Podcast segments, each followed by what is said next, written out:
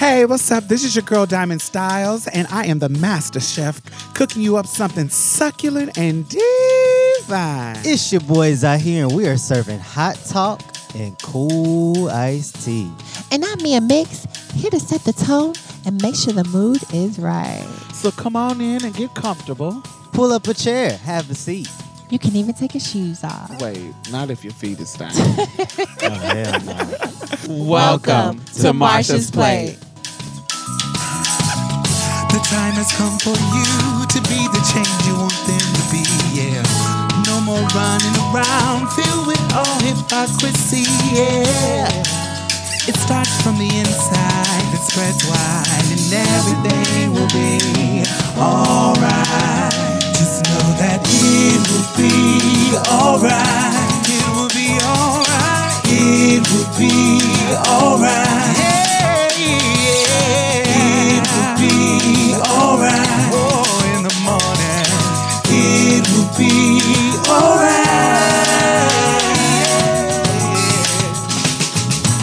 Yo, join the conversation. Hashtag Marsha's Plate.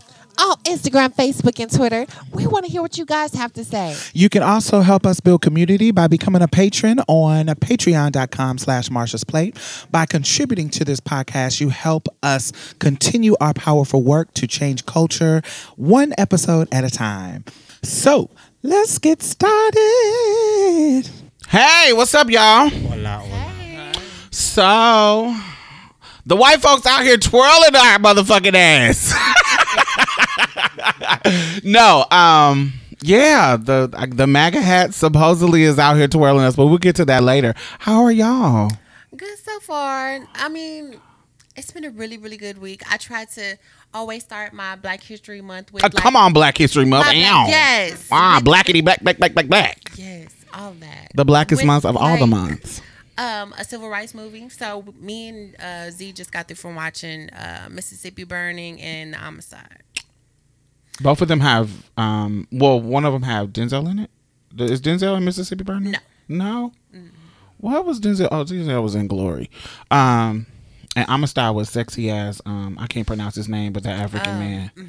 Oh, I fell asleep. um, Kimora Lee, baby daddy.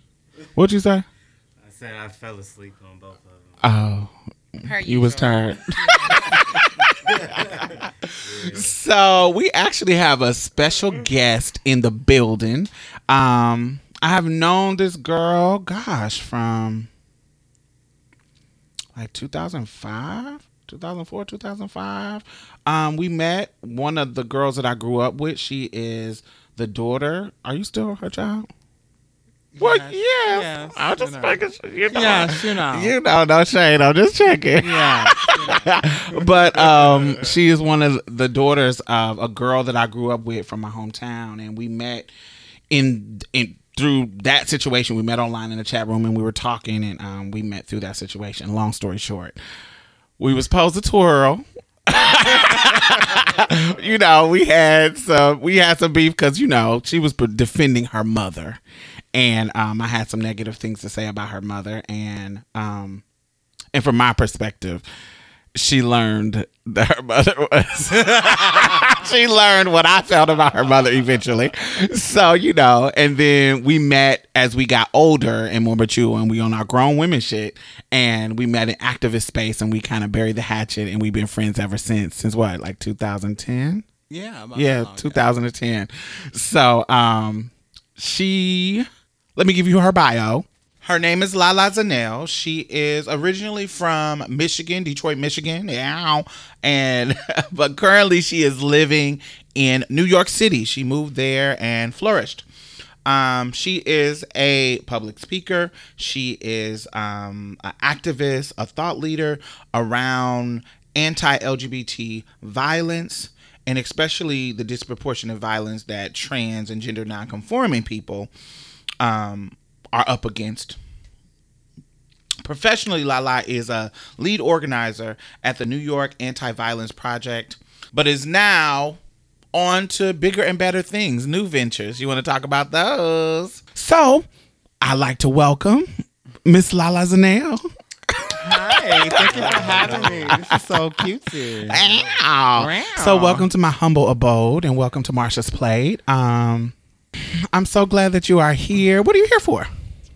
Um, Not at Marsha's Play, bitch. Oh, like, what are you in Houston for? oh, no, I'm actually in um, Houston for um, ACLU's um, having their um, all staff conference. Okay, so good. That's what I'm here for.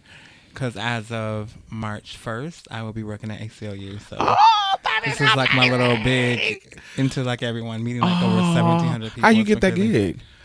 It came across my desk and I like pushed it along to other people. Uh huh. I didn't even look at it. I just was like, okay. This will be great for you. This will be great for you. Yeah, and then someone that worked there reached out to me was like, "No, you really should look at it. Like, I really want you to apply." open your eyes. And this is opportunity. I was like, "I'll look at it," and still didn't look at it. just being honest. Why were you so content and where you were? Um, it wasn't that. It was just like um, I was in a space where I thought um my next venture would be not in the movement at all because Okay. I wanted like a break, so like I would- didn't want to Right. overcommit. And then after I read it. And I was like, "Oh, this is like kind of cute." and then after that first interview that I had with her, I was like, "This is like the next journey." the next journey is the next and step. so I just fully committed to it, and it was like a three month process. Oh my God, I am so proud of you. Cause seeing your journey from Detroit to Atlanta, you know, we we, Yeah. we Midwest girls, so we Yeah. know how the Midwest gets down when it comes to black trans women and how we gotta hustle. Um, we know how that goes down. so seeing you coming from Detroit, going to Atlanta, experiencing what you experienced there, and then going to New York and flourishing and kind of flourishing a little bit in Atlanta. You feel what I'm saying? And then going to New York and just change, just ta stepping it up a notch. I am so so so so proud of you, and you are one of the girls in the community that, you know, it's a lot of girls getting a lot of limelight that don't do no motherfucking work. and you are one of the girls that actually d- does work. And so I'm really, really, really just proud of you. So Thank you. I love you, you too, thank sis. Yeah. it's just like a hard journey, but it's like I feel like I did this because what was out there didn't represent myself. And so I felt Mm. like people wanted me to like live to sort of my, like this is what you're supposed to be to be a trans person. And it wasn't I didn't see myself at all. Mm-hmm. And so I was like, I'm gonna be me. And when I was me and like people was like, Oh, come back I want you to say that again and then other people were like I, I think like how you think. right. And then that just became why I just took it off to a whole new level because I felt like the narrative was like the same old thing. I'm like, honey, I don't live like these girls. That's not my narrative. Right. I'm from the hood. I would never disregard that. I have did sex work. I have did a little craft and little things. Like I've done it all to survive. Mm-hmm. Like not- most of us have. Yeah, I'm not gonna sit and give some facade so I can fit this little box to please. No, I'm gonna be who I am because that's how you reach the people who are really going through what they're going through, and then they can look at. I can say, I would just like you and look at me today. And Right. it's because I was persistent to be something better than what the system said I could be and everyone else said I could be. You would never be that because you know you're loud, you're ghetto, you're all these things. You'll never be that because you don't have a degree. I've defied all the odds of all those things, and I'm here. absolutely, absolutely. I love it, love it, love it. Because respectability ain't never saved no motherfucking body. So, um, you want to get so? Welcome to the show. You want to get on to the next um topic?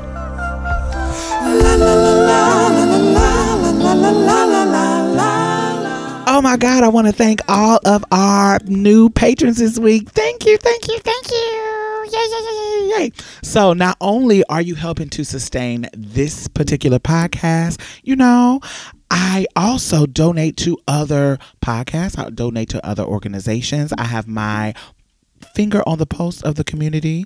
And I know a lot of grassroots organizations that are doing great work out here. So you're not only helping to sustain us, you're helping to sustain other people in a community. Because I put my money where my mouth is. You know, that's just the kind of bitch I am. Community is fuck. so thank you. I really, really appreciate you. And if you have not become a patron, why have you not? You can donate as low as a dollar a month. It doesn't matter. Anything helps. Please. Do I have to play Sarah McLachlan and show you puppies? Like, what do I have to do? Do I have to do resort to what the white people do to get you to give them money? Alrighty. Anyway, thank y'all. And the Patreon and PayPal link is at the bottom. Back to the show. My topic is uh, Frances Thompson. So she was. Wait, wait, wait, wait. I thought we was gonna do Jesse first, but oh. we on some black shit. So okay, we gonna Oh, go to the black shit first. Great, go for it. Yeah. So um, my Because it's Black is History Month, so we black people got to be first. Go ahead. well, the reason why I uh, chose Frances Thompson because I oh, whenever Black History um, Month came around, uh, when as I got older, I always wondered like. I wonder if there were people like me back in those times, and to finally find out that yeah, it was. It was very interesting, and um, one of the people that I found was Frances Thompson. So she was a trans woman back then, and um, she was one of the former transgender slaves who fought in the Memphis riots, which was in 1960. Oh, excuse me, 1866. Um, by some accounts, Frances may be the first trans person to testify before a congressional um, committee. Right. Which is- about a rape case, right? Yeah, um, Thompson. Her and Talk about Me Too. Yeah, Talk about the, one of the first bitches in the Me Too movement. You know. exactly. And One of one of her um, what happened was uh, Thompson and her roommate were uh, raped by white men in the riots, and later she was arrested for transvestism, and her allegation excuse me her allegations were discredited. Right, because and they used it just like you know that's how patriarchy is. So just No, like but- now, But no, they say we just popped up. right? No, no, no. We just came out when um Laverne got on Orange Is the New Black. Oh no, not not then. When did we Caitlyn come came out? Caitlyn. Oh, yeah. That's Who? when we. That's when we. Oh, Caitlyn. Yeah, Oh, I forgot about her. happened. But maybe it was when RuPaul got his um got his show on VH1. That could have been it. That could have been right. That's when we came out. I don't know. I can't. I really can't remember these days. I can't remember. But I know we've been in this motherfucker before all of that. Very right? So um, when we talk about when we have these conversations in the narrative, when you hear cishet folks talk about, oh, they just trying to push this gay agenda, making us accept stuff and making us, and they just come, this shit just came, this just is new. Or when you hear gay folks talking about, um, when you hear gay folks talk about that this is gay people talk about that this is a mental issue a mental illness and and how you know they can't get along with it fast enough to use our pronouns. Gay people we still hear this from gay folks. Yeah. when they just came out of they just came out of the darkness just came out of the books in what 1973 that homosexuality wasn't a mental issue they just came out of the books but you know we gon' we gonna di- digress and feel you know understand And also didn't bust no grapevine because Marsha and Sylvia was beating up people for y'all. for y'all. That- that- y'all y'all was still hiding and being closet queens. And the girl said enough is enough against this what? Police brutality. So we started, you know, we started to move, and it started at the same time that the black movement was going on. So why Bayard Rustin was over here getting the motherfucking straight folks together, giving them the platform and the pathway and architecting all the protests. When we talk with Black history, come on, history. Mm-hmm. come on, you know, giving them the ways because we live this shit, giving them the ways to get out of this shit, giving them um, freedom riders protests, giving all the things that he was a part of. But they said, nah, we can't have you as the figurehead because we want this good, respectable Martin Luther King because he has a wife and kids and he's a reverend. The gay dude, we can't have him speaking. we can't have him. And FBI was like, if you have him speaking at the march, we're gonna release some shit to say y'all lovers. Oh, Right. So while all of that was going on, we got the Queens at the Stonewall. And this year is their 50th anniversary. Yeah. We got the Queens at the Stonewall saying, enough is enough. You motherfuckers, this this bartender, this bar done paid you motherfuckers to come in here and harass, harass us. Mm-hmm. But this is our this is our haven. This is where we come and hang out. And you enough is enough. We not fucking with that shit no more. You gonna spit in my drink? Fuck it. I ain't got shit out to lose. I'm trans. Let's twirl these police. Right get this get right out of idea, wrong girl today. Yes. Not tonight. And so we get it popping and we give you motherfuckers the strength to come on up and say, you know what? These queens are right. We want our rights. And then years, decades later, when it's time to fight to get more rights, with the gender bill and the gender bill, and mm-hmm. you have the nerve to even consider, to even consider to put our rights on the back burner. Cause you know that was given to them as well when we talk about mm-hmm. history. That was that was the option for them. You know what? We might want to give y'all gay folks the rights, but y'all got to take that transgender stuff off the bill, and then we might let y'all through. And they had the nerve, not all of them, because most at the end of the day they said no, this we're not gonna do that. Mm-hmm. But some of them was even considering. How dare you when we have the history that we have in this movement that is just as much ours as it is yours? How dare you even consider to throw us under the bus? And even now, when we're going through bathroom bills and we're going through all this shit that is attacking us and they're taking us off the senses and all this kind of stuff, you have the nerve to sit back while we was fight. We was fighting for your gay rights too. We was fighting for your marriage rights too, mm-hmm. because when we have people like Christy Littleton in Texas who's who married her husband and because she was trans, they told her that, "Oh no, baby. This marriage is invalid." The doctors had killed her husband. The doctors had killed her husband and she wanted to sue them for malpractice.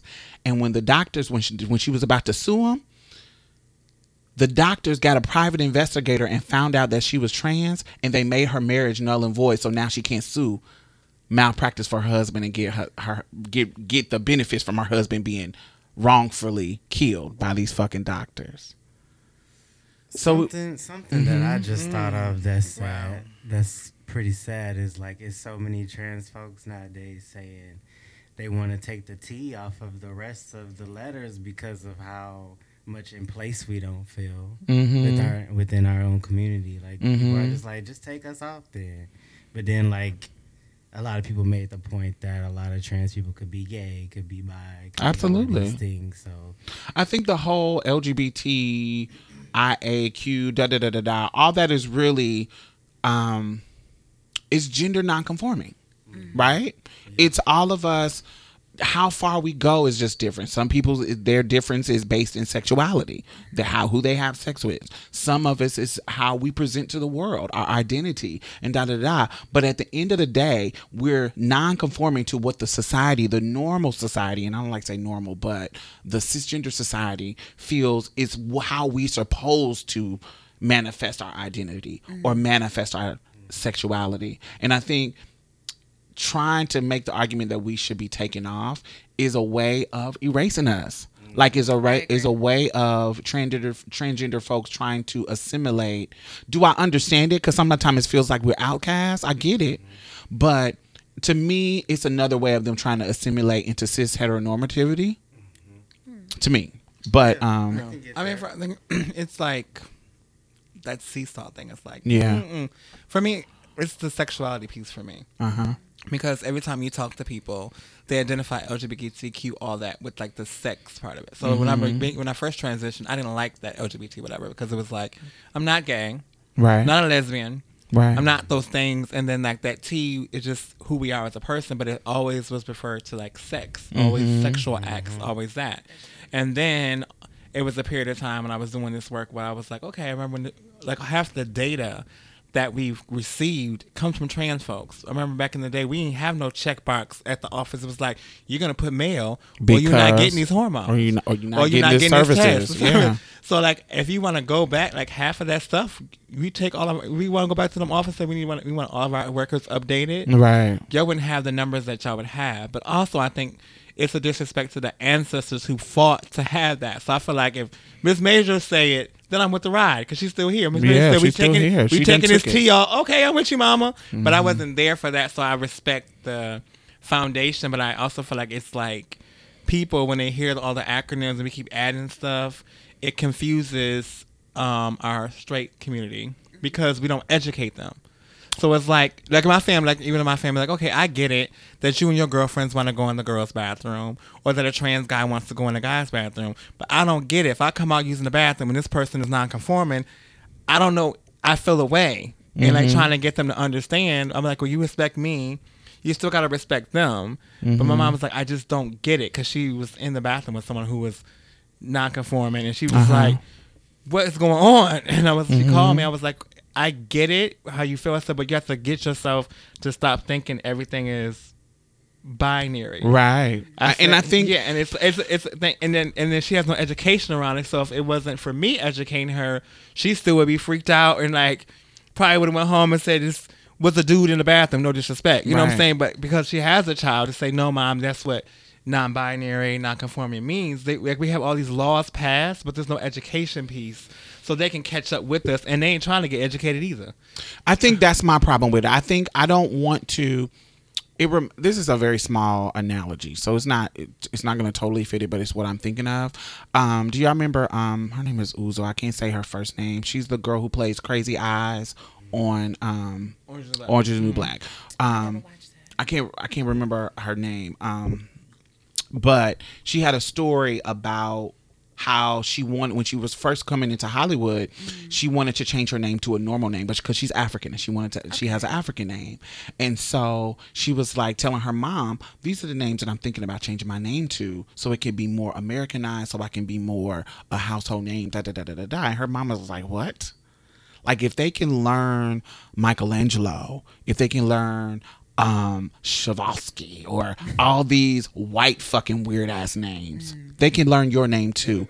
And so Right. in my in that reminds me of that stuff when it comes to educating cis people. Like y'all, I don't I don't like to dumb them down. Y'all can get shit. It's not rocket science. It's just they choose not to. You some of them are choosing not to or going slowly because there's a resistance to learning it. But there's a Uh, well, I also want to say, not, I don't mean to interrupt you, You but okay. I, I- I feel like not only should we educate the hetero, the heteronormative community, but also within the community, because there's a lot mm-hmm. of miseducation given to the hetero community, and then when they hear that misinformation from somebody within the community, they're like, well, wait a mm-hmm. minute, I heard this, and why isn't this true? So I think it, it, it has to go both ways too. And so, mm-hmm. and, and then that reminds me of like colorism. Colorism is an internal black thing. Okay. So if, when I'm talking to a white person about colorism, I really don't give a fuck if you ca- if you understand the ins and out of colorism mm-hmm. because that's an internal thing, and there's a lot of internal trans things, internal LGBT things that we got to work out on our own, and the cis community don't necessarily have to get every aspect of it, mm-hmm. and so it's similar. That's what it kind of reminds me of mm-hmm. because you know when I tell a white person, oh my god, well you know you might treat light skinned black people a little bit different than you treat dark skinned black people for whatever reason because of implicit bias, da da da da da da. Like you think I'm more nice because I'm light skinned, and then the dark skinned black girl, you think she's more mean and ghetto, da da da da da. When it could be total opposite. it could be total opposite or da da da da. But I'm not gonna spend my time educating you on that. You feel what I'm saying? I might, if I feel like it, educate you a little bit on racism, just as a whole. But the whole ins and out of what's going on internally, I'm not spending my time explaining that to a white person. One of those things that you're talking about as, far as explaining like with the trans community like as far as why certain women or certain trans women or certain uh, trans men or non-binary men wh- why they decide they don't want to have a srs surgery like that in-depth conversation i'm sorry. Um that in-depth conversation it just seems like it is it's just too much like because they don't understand why if you want to be a certain way you should fit these certain boxes so why don't you do this? And they and sometimes it's kind of mm-hmm. beyond their their their thinking. And they don't need to understand mm-hmm. that. The resistance with that is that they feel okay, if you want to be in the cis club, then you need to fit all the cis normatives. You need to look like a girl if you if you're in the trans feminine side. You need to look like a girl, sound like a girl, a physical body, get your breasts done, get your pussy done, and then go live a woman life, be with a man. Don't be any kind of weird old tranny lesbian. Don't do that. don't do any of that shit. Do don't be with no tr- other trans man because then that blows our mind. Because why did you transition in the first place?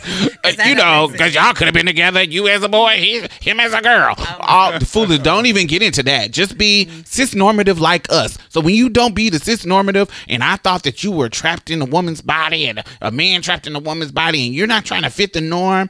I'm confused. No, bitch, you're not confused. You just you you literally don't want it to happen. You want to see me a certain way. You feel what I'm saying? Mm-hmm. And that's how it is. It's not about confusion. It's about I don't want to do that. Mm-hmm. Or I want you to be what I want you to be. Yeah. And e- even in our community, like people don't understand that. Yeah. So like I feel like when I was younger, oh young girl. Like I thought that I had to assimilate to that growing from the We all do. You know, like you had to blend. Like all of my sisters, like was with the dope boy, the person with the money who was older. We didn't want nobody younger because you couldn't do nothing for me. I'm like, I'm trans. We want what, the- what your high school ass gonna do with me, bitch? I don't want no lunch, honey. I want to go to um, you know, Somerset Mall and go get a piece, honey. You know, I need a, I need- Exactly. I need, a Birkin bag. You can't do that, Right. You know, and so those things, and then so like when you actually be around community in the in the ways that I have, then you learn that gender and sexuality are two different things. I didn't learn I didn't learn nothing about myself and sex ed. I was just sitting there, really just watching the teacher play with the little the little dick or whatever. Penis and put a Yeah, condom on the penis. Oh yes, this is interesting, honey. Do it again. How you do that again? but anything tangible to me was not there. Not at all. And so I had to And find was- out in the world, and it was good and bad experiences. Absolutely. Because of that. And so, like, in today's times, with all the education we have, I be kind of disappointed in my folks when teachers be like, I don't understand why two trans people are together or like how she likes girls. How don't you understand, sweetheart? This ain't the 1970s no more. Are you serious? Mm-hmm. Or when- Why do you need to understand yeah. that? Or respect or, somebody. yeah, or when the gay boys be like, oh, you know, you girls are not ladylike. But all of a sudden, honey, now all y'all want to date a trans man. You are not being gay then. Like, I'm like, Or and the nerve of a motherfucking gay boy telling me I'm not being ladylike, nigga, you ain't being manlike. if we want to play that game, If we want to critique, if we want to critique lady and man, get the fuck out of here with that dumb shit. So in my mind, I feel like sometimes it's like you have to be active. It's like white folks. Some of them just as actively don't care about trying to understand ra- racism. And there's some that come into the fold, and I'm trying to get educated, and I'm trying to get woke, and blah blah blah. And it's the same thing on our our spectrum, our spectrum, where you know some of them are really trying to get it, and I can see like when you talk about um when you talk about queer walk, when you talk about um um I, there was a on T with Queen and Jay they did a trans story and I purposely did not talk about that trans story on our show because they did it so well. okay. I, there was a girl I can't remember what was happening. I can't remember the story, but I purposely did not talk about it on our show mm-hmm. because I don't need to talk about it. Cis folks got it. Mm-hmm. they got it. Oh, you want to talk about it? Oh, let me send you a link to their show because they cleared everything up. So they knew what they were talking about. That was really clear. That was really thorough. And these are two cis women. Mm-hmm. You feel what I'm saying? And they killed it. So I didn't need to talk about it. Like I'm tired of educating people on this shit. You see what I'm saying? I'm tired of being a professor, especially for free. I don't mind if I'm getting paid for it. Thank you. but um, just for free, just oh, I'm trying to like my family. I, this happened to me, and it's funny when girl thinks she's gone so far, baby. You go to, to your family, baby. You will remember, baby.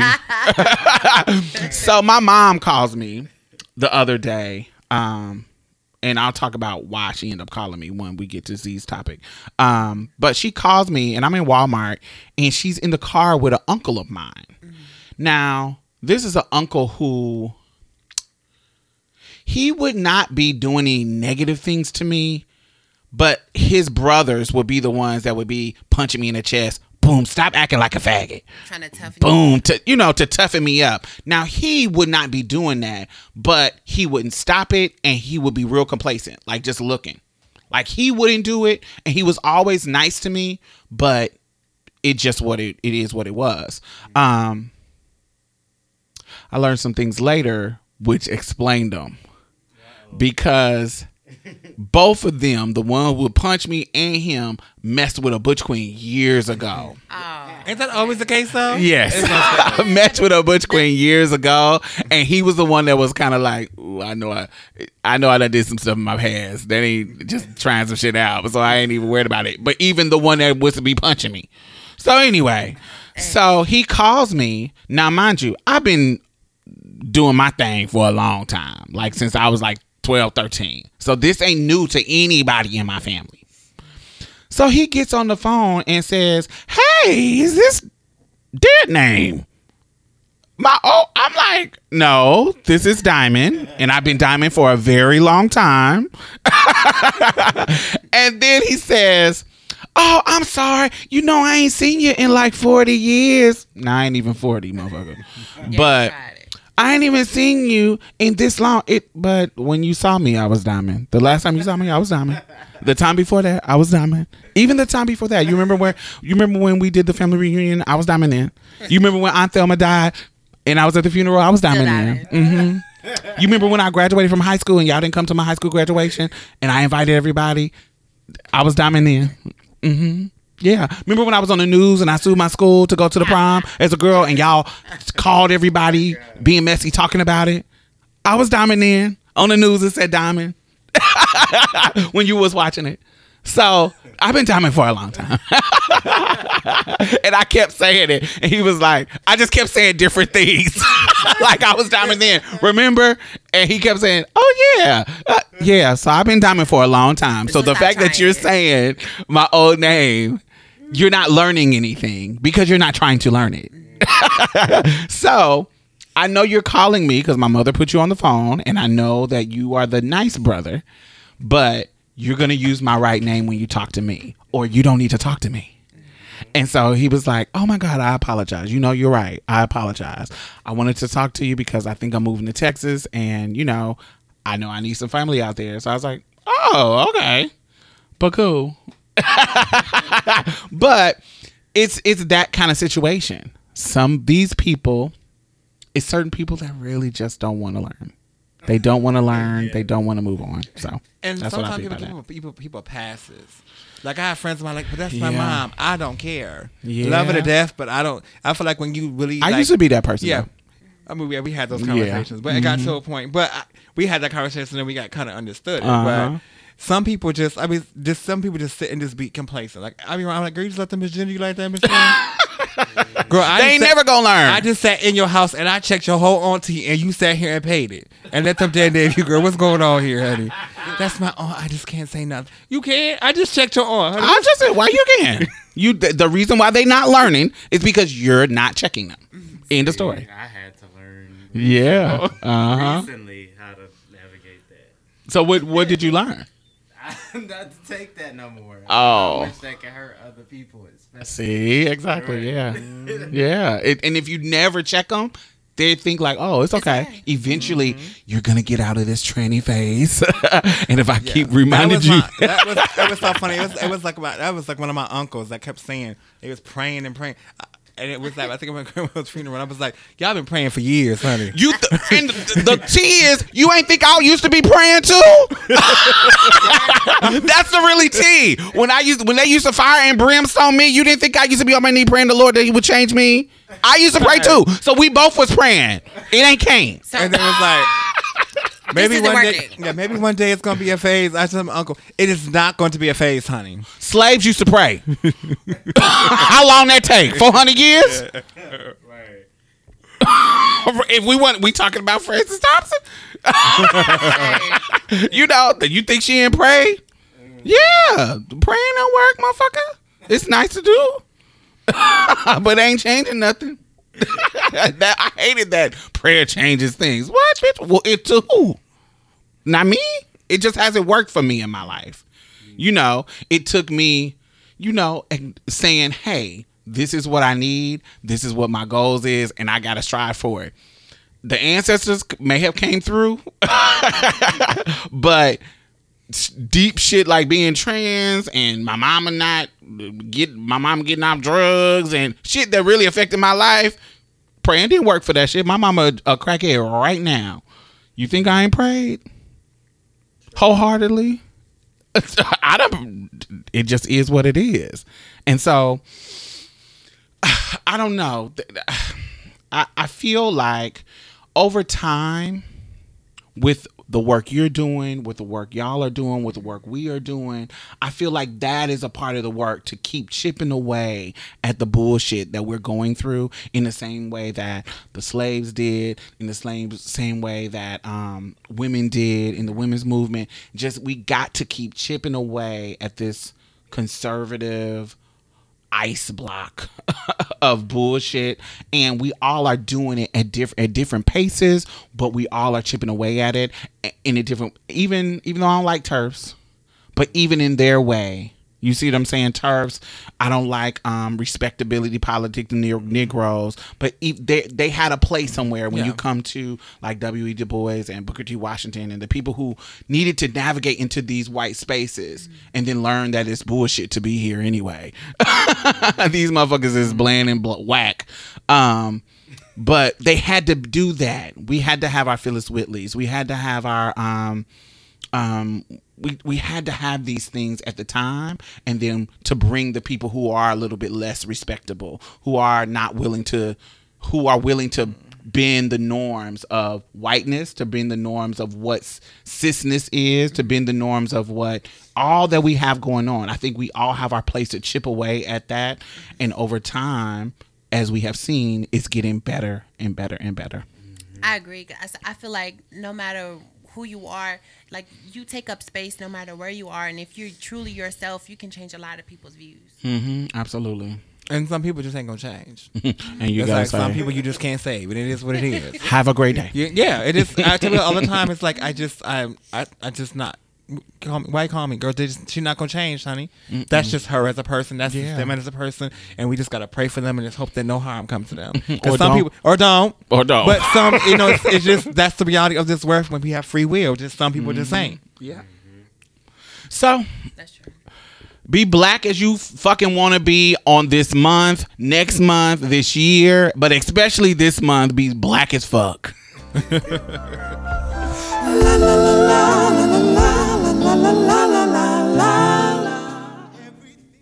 Okay.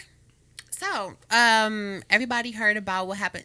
It's Jussie or Jesse? Jesse, I keep saying Jesse because that's it. Just my brain. Jesse. Jesse. Jussie.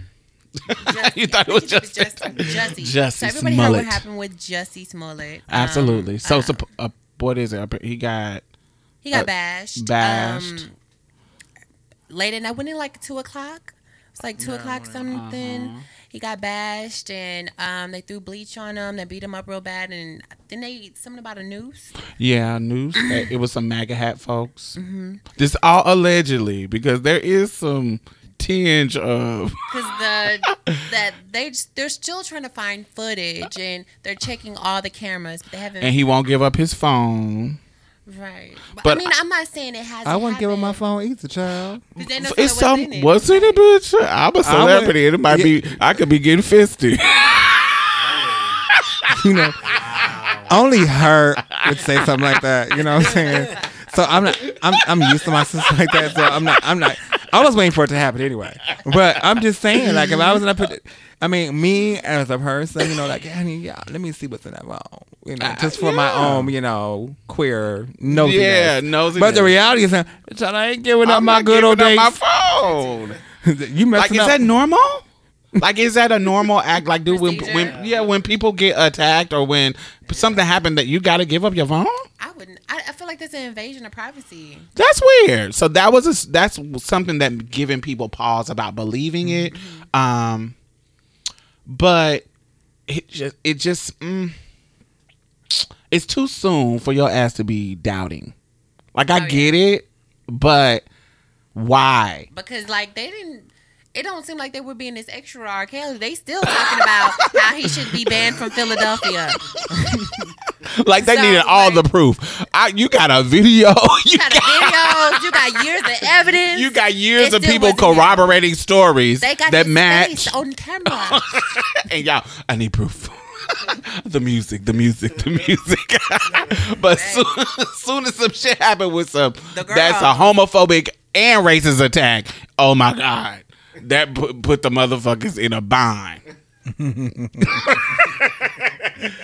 No, the shade of it is it's it's our community that's doing it. No, they the main. I be going on Facebook. Oh, I'm like, oh my gosh, y'all girls don't ever say nothing, honey. Mm-mm. Y'all don't come to no rally. Y'all, don't, honey, y'all barely even know y'all status. No shade. But y'all know every, y'all know everything about what happened, honey. I'm like, honey, oh, you actually have an opinion today. Oh, today. Wow. When trans women get killed, you ain't got something to say. Nothing, honey. Um, I did see the gay folks has been really vocal on my timeline. Whoa. Oh, I seen your timeline and the girls And was- the girls. I was seeing you in some of the comments. I'm like, I'm used to point my nose up out of that. so I, I got a did book. see I got a book coming out. I can't do You know, can't do too much. so the dude, this one guy, he had said. First of all, let's talk about the different reactions from the gay folks and from the um. The white gays are like, "Oh my god, this is a homophobic attack." Ain't even mentioning the racism part of it. The black folks is like, "Oh my god, this is a racist attack." Ain't even mentioning the homophobic side. It's almost like queer black folks don't exist to either one of these fucking groups. like you black and gay what's that like we ain't got a whole james baldwin like we ain't got no kind of black queer folks uh-huh. in the world it's like what like like like Steve like Harvey, they, the one who cracked me up, honey. I was like, child. what do you say He's like, oh my, my brother, I don't care about your sexuality. I'm staying with you. Oh, now you don't care, honey. Okay, so after this is over with, make sure, honey, the little gay people in your neighborhood and stuff. I don't want to hit nothing, honey. You, Uh-huh. you, you just said you don't care about it now. Yeah, even even on the brown side, when we talk about like artists and stuff, Mm-hmm. like, when we talk about big figures like Frida Frida Kahlo. Uh-huh. Like she was queer too. She was Mhm. gender non-conforming as well, but, they erase but it yeah, they erased it completely. That's crazy, and it's crazy to me that that that they are so. What is it? They're so um. What's the word? I can. It's getting out of my mind. Where they're like dedicated to like really not putting these two things together. They don't want you to be black and queer because ooh, this queer stuff. ah. And then if you gay, it's just we're just all gay. We're colorblind. It's nothing. We're all gay. but you know, well, no, we don't want diversity on our panels. but no, we don't want diversity on our shows. We just want all the white people, the white gays. We know the black gays exist because we suck their dick. But but You know you, but you know, we like the BBC, but not just you know. I don't know. so it's crazy. I re- but I remember uh, on my timeline, this guy has said it's a conversation that sparked out of that. He has said that he doesn't give a fuck about this white racism shit because white people don't treat him bad. It's the black people that has always treated him bad. He ain't never been called a nigger. He's been called um fag way more times than any of that. And the white people never never bothered him. It's the niggas, these ghetto ass niggas that used to bully me and chase me home from school. I've always been called a fag and punk in the black community. I ain't never got fucked over by no white people. What y'all think about that? I just think that maybe he wasn't maybe he's not aware of the different spaces that he had his privilege has not been his privilege was taken away from him because there's a lot of ways that you may not notice that um you don't have that amount of privilege that you have because you're blinded and you're probably looking for a certain type of light or uh, or a certain type of hate from a certain type of person that is, is blinding you from seeing that actually you are being affected by this too But, but that you're being affected by racism. yeah And you've been affected by it since birth. Mm-hmm. When we talk about um when we talk about black mothers and how no matter the, there has there was a study that no matter the economic background of black compared to white, it could be a wealthy black mother or a wealthy white mother. Mm-hmm. Their probability of having a premature baby was just as high as a poor black mother. You feel what I'm saying? It, it doesn't matter. Long as you black, your probability, whether you rich black or poor black, compared to the rich white and poor white, the rich white had a little bit more chance not to have a premature baby. I don't know why. But just because you're black, your womb, your mother's womb was affected by racism. It's so many things that affect a black woman that is socioeconomic, her her her way up to that richness that affects her birth. It affects her birth rate. It affects um so the food she has access to in the neighborhoods, the education that she had access to, the food, the, there's tons of food deserts across America that your mother, if you're a black child in the womb, that your mother didn't have access to all the healthy foods that she could have had access to because of racism. The school she was educated in, the hospital that she was allowed to go to. Cause Medicaid, medical, medical shit is segregated by race too, and affected by race. So you, so from your birth, you could have been affected by racism, and then when you come out the womb, the schools that your mother was allowed to get you into, based on the red lining and the districting, how much money goes to the school that you were taught at, was affected by racism. you feel what I'm saying? So you may not. So while you was before before your peers, even your peers at the school that you went to was decided by racism based on districting and all that kind of stuff. Even your peers. So before your peers even knew what a fag was, you were affected by racism.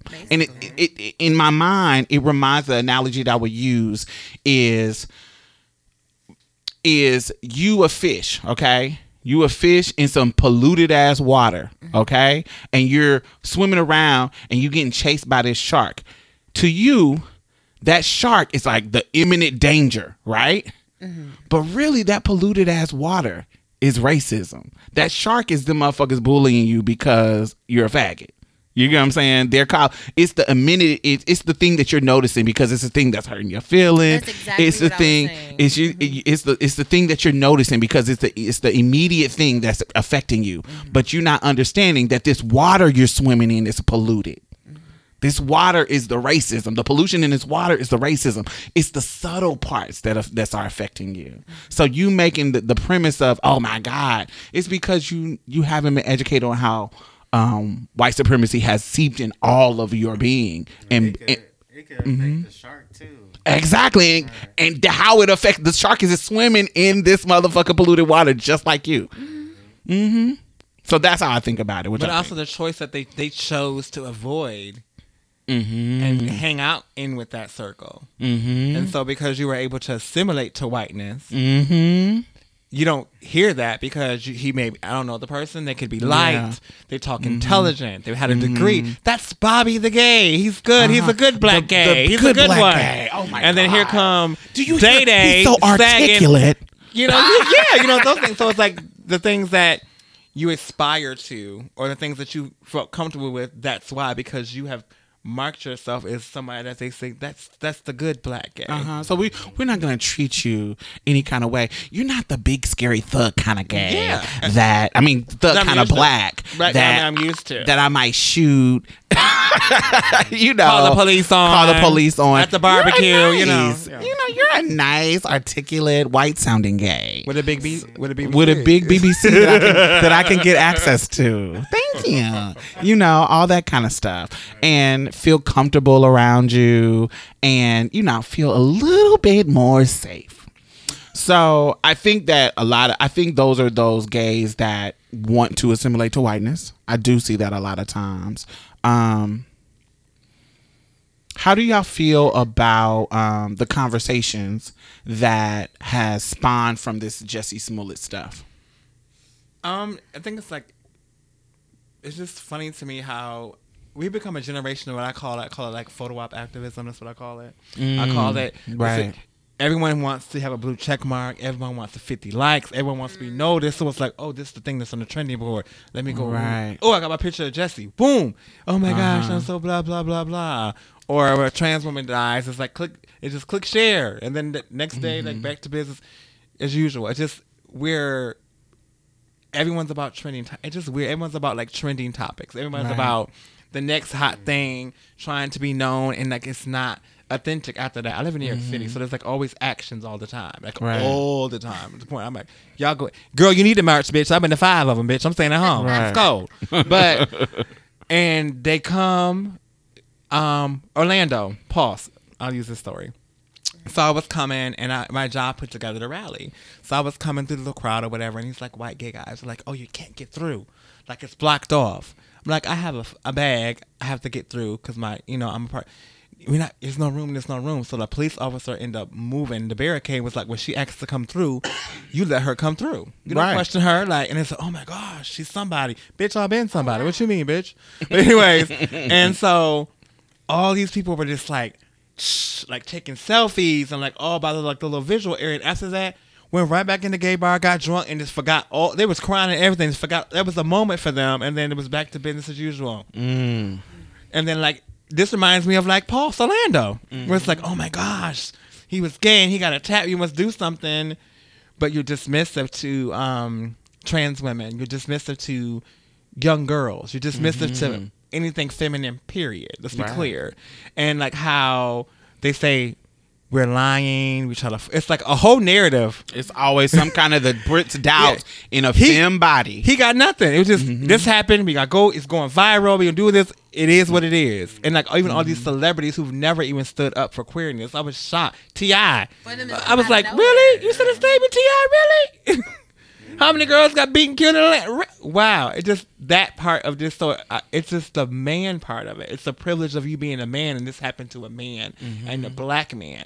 So even it's like he's queer and all. We'll deal with that shit later. I have a question. you was black before you was gay. Yeah. Do you think it has something to do with his status? Uh, as to why a lot of the celebrities spoke up for him, and you do you feel like if it had been a trans woman that had the same status if something that happened to them, do you think that it would have been the same type of experience? They would have got the clout, I think, because they're a celebrity. Let's be clear. Yeah. they have that. They have that fan base. So, But I- like, if something happened to Laverne or something Right. happened to Janet, It I would be do that. think that it would be a big it would be that.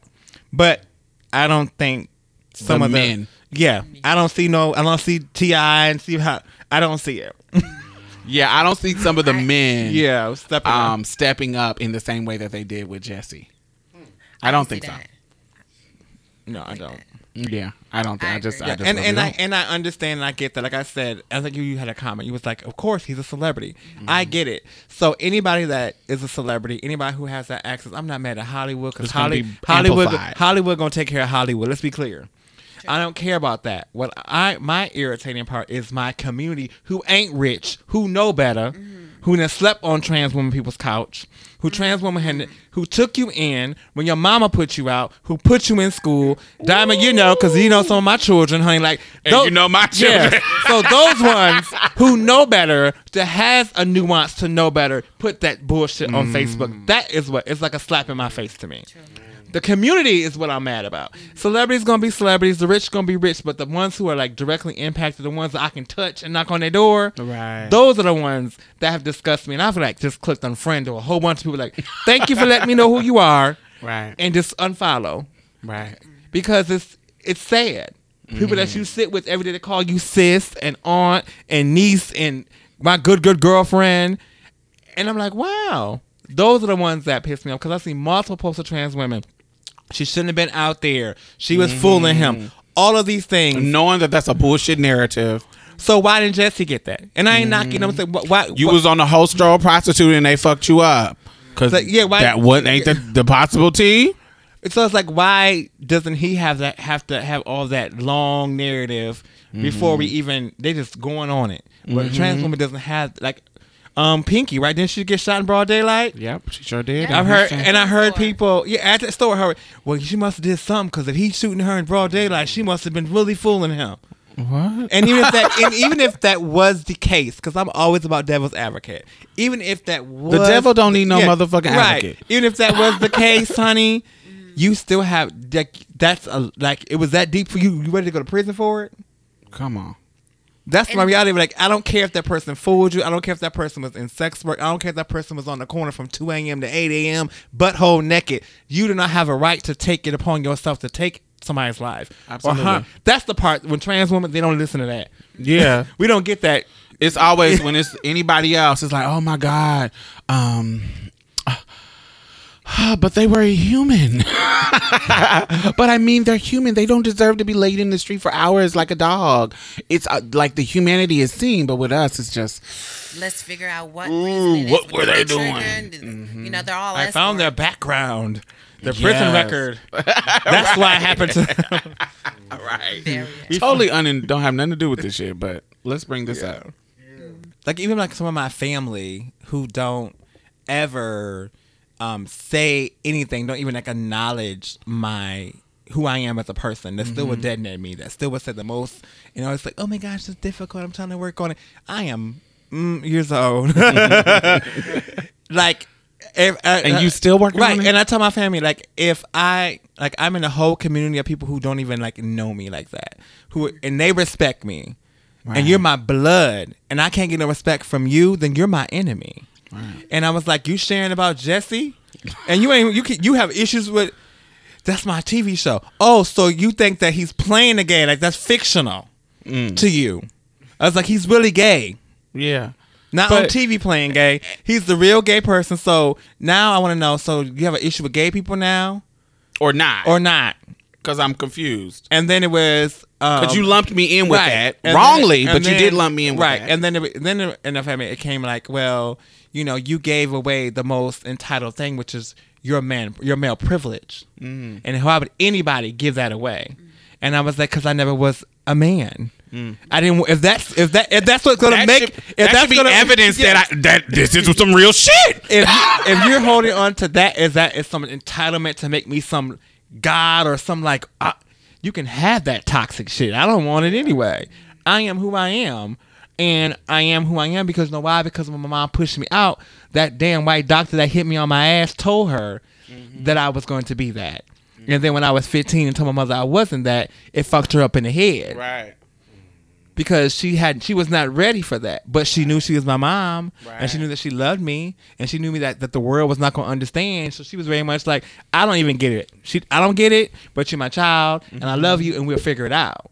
And so the and audacity, time yeah the audacity of a person who would dead name you and then Share share, it. a post like you just inclusive Like today. you just that. Oh my God, this is, shouldn't happen to him. He's on my favorite show. i've seen that i've been seeing so so many people i'm like and I would go. I had a cut and paste ready. Oh, oh, so we supporting the gays this week. Cause y'all ain't respected me this whole um something year. People I went to high school with, like, oh, really? We we respecting gays this week? Word? Okay, word. Let me Oh, find we- out. we you got something you want to tell me? We care. What's up? I don't know. Do y'all did y'all see something in y'all community on your timeline that was kind of problematic? I make sure I don't follow people. You have your time like curated.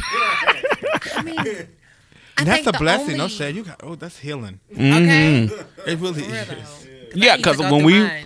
when when that rape girl was getting raped on Facebook Live, Mm-hmm. I never saw that video. Nobody shared it, but I seen people complaining Yeah. about people sharing it, and see nobody shared I it. didn't see it so I was so happy that the people Right. that were on my list on my list was like, Yeah. I didn't see it we ain't either. sharing and that then one shit. of my I was friends, so happy. One of my friends inboxed it to me, and I said, "Bitch, why would you inbox it to me? You said you didn't see it, bitch. Why I would don't want wanna see see it. it? Why do you want to see it? Why are you spreading it? But he did get caught, by the way. Anyway, Yes, he did.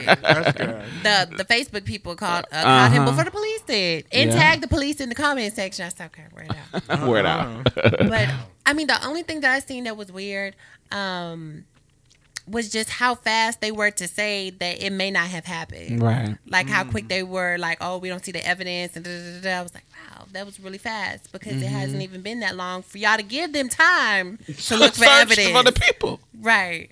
That's the only thing.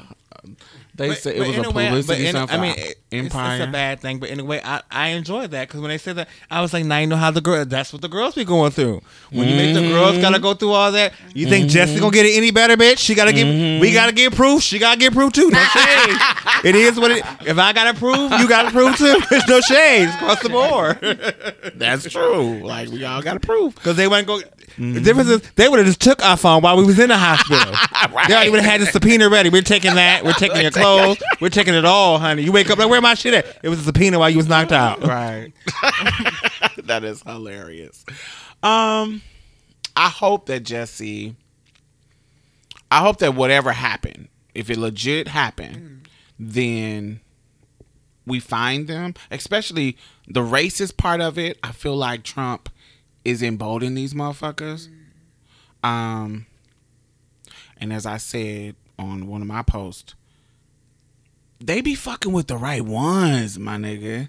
Like I'm just like, Like white people don't be fucking with me like that. Like they don't come at me on no fuck shit. Like I like I literally have never been called a nigger to my face. Like it, I have never been called that. Now I'm sure. Like I remember I was in Chicago for the first time this has ever happened. I was in Chicago and we we had been having fun on the train. When we got off the train, the white dude on the train when it started moving yelled out the little window niggers to us. Loud ass niggers! And i was like oh my god i got called a nigger for the first time. But like i said the train was moving.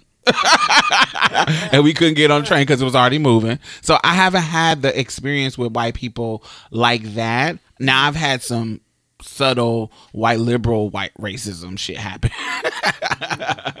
Um, but that kind of direct nasty, I haven't had that experience. So it's just funny, like that they they be trying the right motherfuckers, like that lady at GameStop.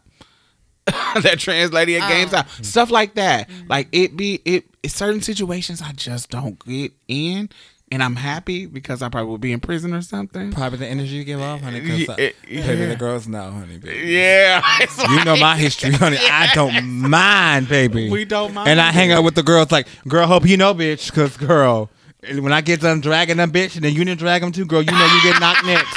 That's just how it Right. goes. the rules. That's just the rules to go. No shade.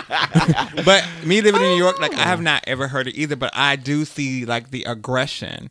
Like you know, mm-hmm. it's already so crowded. Like where a white person would like bump you, and then look at you mm. like, uh, "Ow!" Like you bumped me. Like or like or you're on a train that they'll bogart you. Um, On you purpose? yes, like you see like that. I remember when The um he first got in office. I was I was asleep, honey, because I was like. I didn't care because I was like, I voted for Hillary. Oh well, but it's like the lesser two evils. It was what it was. yeah. So I was like, I don't give a fuck. I'm gonna wake up in the morning. I'll deal with it. And I heard fighting outside of my apartment building, and I woke up. I was like, this motherfucker won. and there was a white person fighting. I live across the condo, fighting the Mexican bellhop person. Telling him, I'm happy you're going back, bitch. He's building the wall and was pointing him in his face. And honey, ah. Jose, whatever his name was, Wasn't got having him, wasn't having it, baby Baby. and gave him some understanding. And the police ended up coming. The police, he's like making the police. Say, I'm not taking him to jail. He said, we're all like heavy right now. We're all, you know, just heavy time right now. You know what you, you shouldn't say what you said. Like just like talk to him. Could you go home for the night? You know, and he, you know, like the- Take that ass And the, and the and white man was down. mad because they was not gonna take him to jail. He was like, Mm. and the next day I t- took the train to work, Uh huh. and the whole train car was quiet. You know, the York City's loud Uh huh. and here come a white man with the Feeling it. America Great hat on. So we all was sitting there. I was like, in my mind, I looked at the lady. She said, "Honey, I don't, I don't feel like arguing with him. He don't say nothing.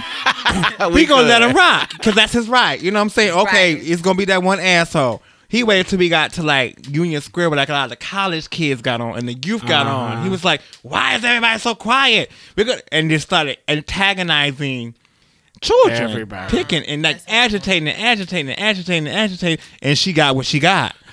Come my kids, word out. because millennials. They, were yeah, they were the millennials. They was tired of him, uh huh. And so be. some people they know what they can do but they can't. and what they can't do, and like what they can push. In New York City, I see that a lot. People do know what they can do to agitate. Like, like like the lady, this big wave of like fake calling the cops. Right. I remember I was little and I was watching a movie. I was like, I'm gonna call 911 because they did it in the movies. Like I was like seven, so I called 911 and was like, Yes, it's a fire. It's across the street from my house. Was your ass in carrying, honey. I was like seven. Wait, honey, child, the way my mom whooped my ass up. The but way these cops are coming here and shoot us up, you better go. Right. playing on my phone. you know what I'm saying? So, but it just they can do that because they don't have to think about the consequences because no one's going to question them. Mm-hmm. That's what they don't think about. Privilege. No one, they don't have to. Eh, they have never had to think about what I say, how it's going to affect, how I look, what it's going to affect, rich or poor. Right. They never had to. I'm entitled, Entitled to you to something- to the state coming and get these niggers together. They're doing something wrong or making me feel uncomfortable, making me feel scared, and I'm a nice little white lady or I'm a nice white man, upstanding. I'm a citizen Yeah. of this country, mm-hmm. and these people are making me uncomfortable. So I don't care about the consequences. Yeah. See, Yeah, that's I- what that's one of the things I'm worried about in New York. Cause I've never been to New York, so just that aggressive bumping you for no reason. Oh my god, that's oh, I gotta, teach you. That's honey. got to See- be a lot see to me, do I, with. I've got to tell you the background of why she said, "Oh my gosh, she bumped me that hard." So my friend, when I first went to New York City, was like, "No, honey, you have to lock your shoulder because they're gonna uh-huh. bump you, and if you mm-hmm. don't lock your shoulder, you'll fall because your shoulder's more limp. So you mm-hmm. lock it." They hit you. They hitting your. They, that shit hurt. She's like, you fucking locked your shoulder. It's my shoulder, bitch. She thought she was gonna knock me and just get away. Good, bitch. Ow, you asshole. The girl, it is what it is. You do you purposely did what you did, but yeah, they will bump you. so lock my shoulders. Yeah. So I had I'm a different experience when I went, and it's living there. didn't get is totally bumped? different. when Um, you were there, you didn't get bumped at all. I get bumped, but not. I get Not, bumped the- not, everywhere. not a hard bump though. Yeah, it wasn't, it wasn't that- hard. It Were wasn't you in like. Times Square? I was everywhere. Like it was like Cause Times Square, that's when it's really. I can't be. It's so I done been there. claustrophobic. I'm like, I live there and I hate that area. yeah. I would I go don't know, I- around the outskirts before I walk through Times Square because it's just like ridiculous. uh, what I experienced in New York is the obliviousness of it. Mm-hmm. Like that, it just is going and going and going. Like it's so many people that it's nobody is like in the South. You know, motherfuckers mm-hmm. waving, saying hey. Mm-hmm. You know, it's more Nosy. nosy, being like hey, what you, hey, how you doing? Da, da, da, all that kind of stuff. To you when you see you walk. Baby, the they are on a mission and just going. Like it's it's I'm trying to get on this train. I'm trying to walk down the street. I'm trying to da da da da da. It's no stop and talk to you. It's no very fast. um. It's very is it. I, I haven't experienced like the mean New Yorker like like that. Um. I haven't experienced that while I was there, so I don't I know. I think you're a Midwestern, so maybe when I first moved to New York City, it's like I dealt with real rude people in Detroit in, in the Midwest. So it's like when I came Yeah. up there, and also when I came up there, it was like first when I like when I first went to the Bronx, and people were talking about, oh my god, I said, baby, you been in my hood, bitch. I got to walk up the steps past your dope boy. Mm-hmm. Buzz the buzzer and they paid it. Come on, my thing. You ain't coming up the car like this. This ain't your set, bro. Yeah. I got to call now. Open up the window. They good. they Yeah, good. this they they they good. it's just real different. It's it's not like I thought that it was gonna be. You know the the way they boosted up like it's gonna be scary. I was like, this ain't nothing, child. What's this? I'm sure it's shit happened, but it ain't never popped off like that to me. And I done been in the hood areas. I've been into the bougie areas. I done been into the you know wherever, and it just ain't never popped off for me. All right out. So you have to Anyway. So yeah, you, you gotta That's come and good, visit. When it's Um, not cold. Of course. Definitely not when it's cold. So anyway, Jesse, cold. we we going to keep you in our prayers, and we hope that you. We went off topic. Yeah, we're we're going to keep, keep you in you our prayers, keep you in our prayers. We hope if, when if that stuff happened that we get their ass and wear them out and um and find them and all of that good stuff.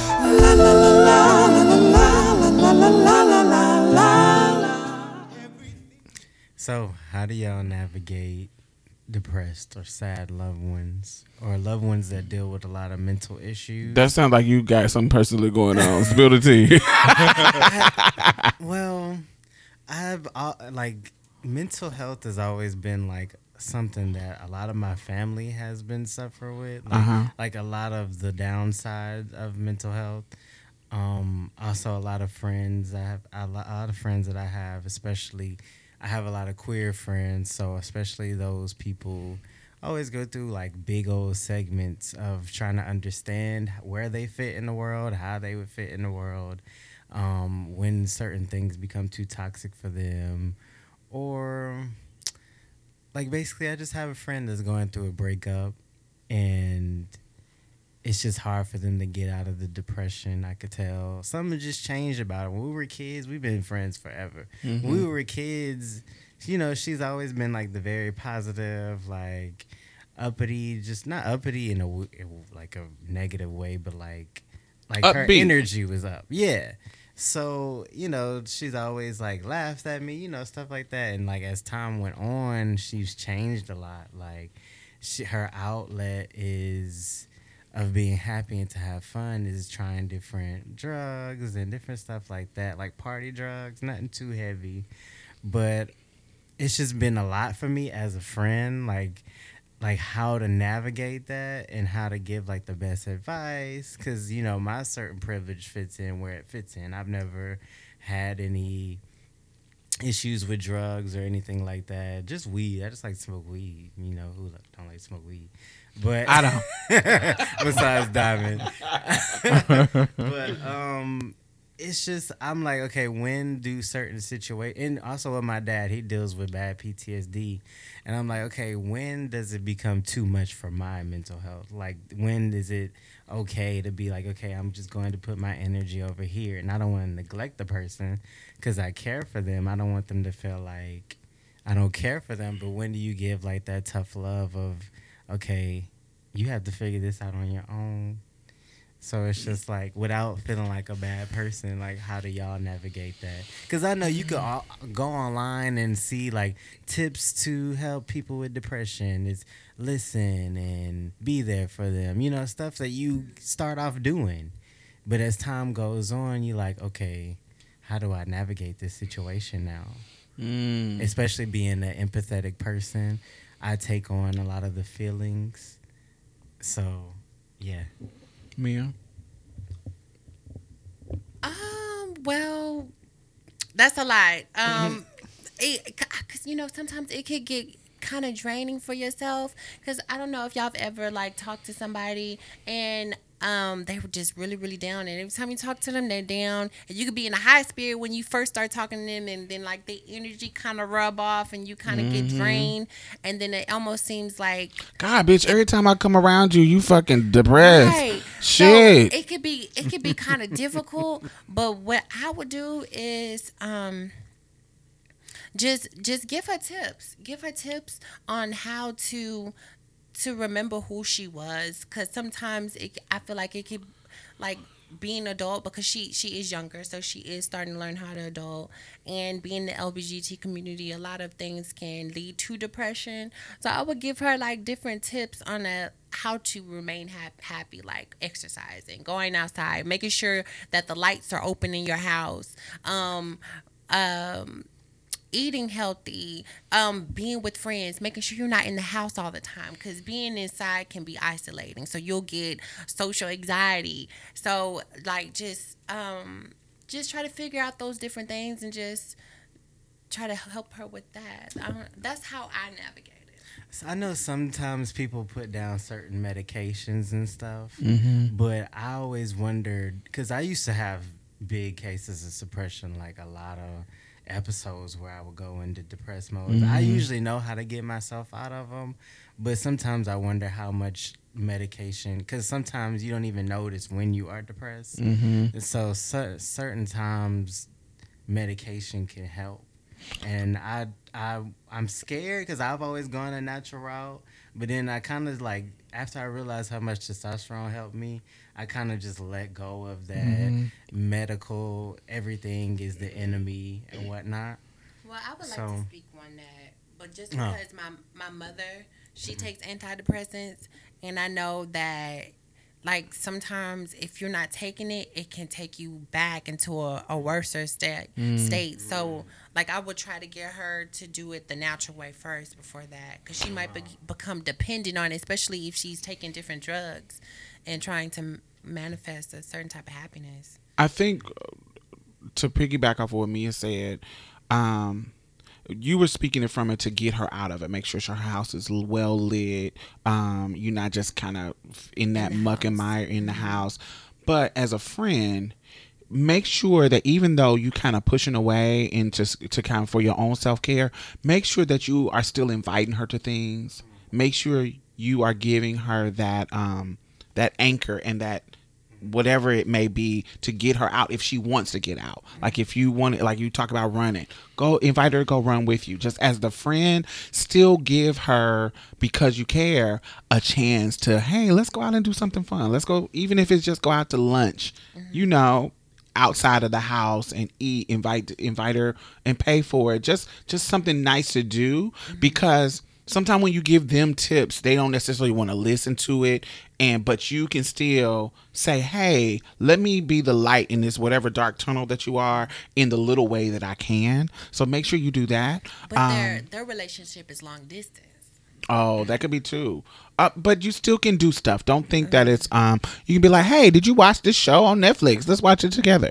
It's something you still can do, and we can be on speakerphone while we watch it. You can say it's something that you can do that is not necessarily in person. It's something that you can do to give them a light out of that tunnel. Another thing, um, ours is a little, mine is a little bit different. Mine is my mother. So recently, um, you know, we had that polar vortex in the Midwest or whatever. So you got family in the Midwest. So you know, I know you called your mom and was like, "Bitch, you staying in the house?" You know, so there's a polar vortex where, because of climate change, Oh, it was really, really really, really dangerously cold. So okay. in my mother city, I'm from Indianapolis. In that city, it was seven degrees, negative seven degrees, but the wind chill made it feel like it was 40 and 50. Negative. Isn't that where the lake froze or something? It's a bunch of stuff going on up there. So, um, my mother, she uh, in 2016, she, I convinced her to move down here with me, and it was my intent was to get her clean because she's on crack, and my intent was to get her clean, and so she ended up like, "Ooh, I'm, I'm, I'm not." It's been a month, but I'm trying to get back where the shit is. So she ended up going back home. And so, because you know, she doesn't want to disrespect my house and be using drugs in my house, so she ended up going back home. So, I always leave a lifeline for my mother. So, my mother is an adult. I'm an adult now. All my brothers are adults now. So, she doesn't have any children that she's taking care of. So, the choices that she's making now, back in the day, it really affected us because we were kids in her household. So, if you spent the rent money and we ain't got nowhere to go, then you're really affecting us. But now she's an adult and we're adults and we got our own lives. My brother is married with his children and his wife. My other brother is married with his children, not married, but with his children and his wife. And me, I'm in Houston doing my thing or whatever. So we, what she does doesn't affect us. Now, do we want our mother to be off drugs? Absolutely. We want we want her living a healthy lifestyle. We want her being in a better situation. But we can't control her because she's an adult and if she's not ready to come out of that situation, she's not ready. But I always want to be a lifeline for her. So I always tell her, "Mama, when you ready to leave that shit alone, you can come stay with me and you ain't got to pay no rent. You ain't got to do nothing. You can just come and rest. And even if it's not, even if it's temporary, you see what I'm saying? Because I I want her to know that there is always a lifeline there for her to come out of a situation. So, because of this polar vortex thing, I'm still kind of mad at her because I I feel like God, you too old, bitch. Come on, this drug shit is stupid. come on, like so I'm still kind of mad that she kind of reneged and went back home. So I've been talking to her like I talk to her on her birthday. I'll talk to her when something's going on. Hey, I- like once a month I'll call her and be like, hey, what's up? How you doing? Everything okay? All right. Have a good day. You know, just to keep it there. But this time, because that shit was going on, that polar vortex, I called her and I was like, um, hey, what's up? You not living in no tent, are you? Because when she came down here before, she said she was living in a tent under a highway. Oh wow. And I'm like, she didn't tell me that. She didn't. Mm. My one of my family members called me and said, "You know, your mama is living in a tent under a highway." And so I, that's why I was like, "Why the fuck are you living in a tent? Why the fuck are you living in a highway? You have children with homes that will let you come." Right. But the issue is not that she didn't think she could come. The issue is I'm not ready to get off drugs yet. And so I don't want to come stay with y'all. I don't want to come because I know I can't do drugs with y'all. And so I'm not ready for it. So that's why I'm living in a tent under a highway. And so in that moment, I'm like, if you don't get your motherfucking ass down here in Houston, and she came, but she, she came, but she wasn't ready. She wasn't ready to stop. So that's why she ended up going back. So when I called her this time, I'm like, you can't be living in tents in a polar vortex. you can't be living in tents uh, at seven degrees where it feel like 40 degrees negative. So you can't be in this situation that is dangerously.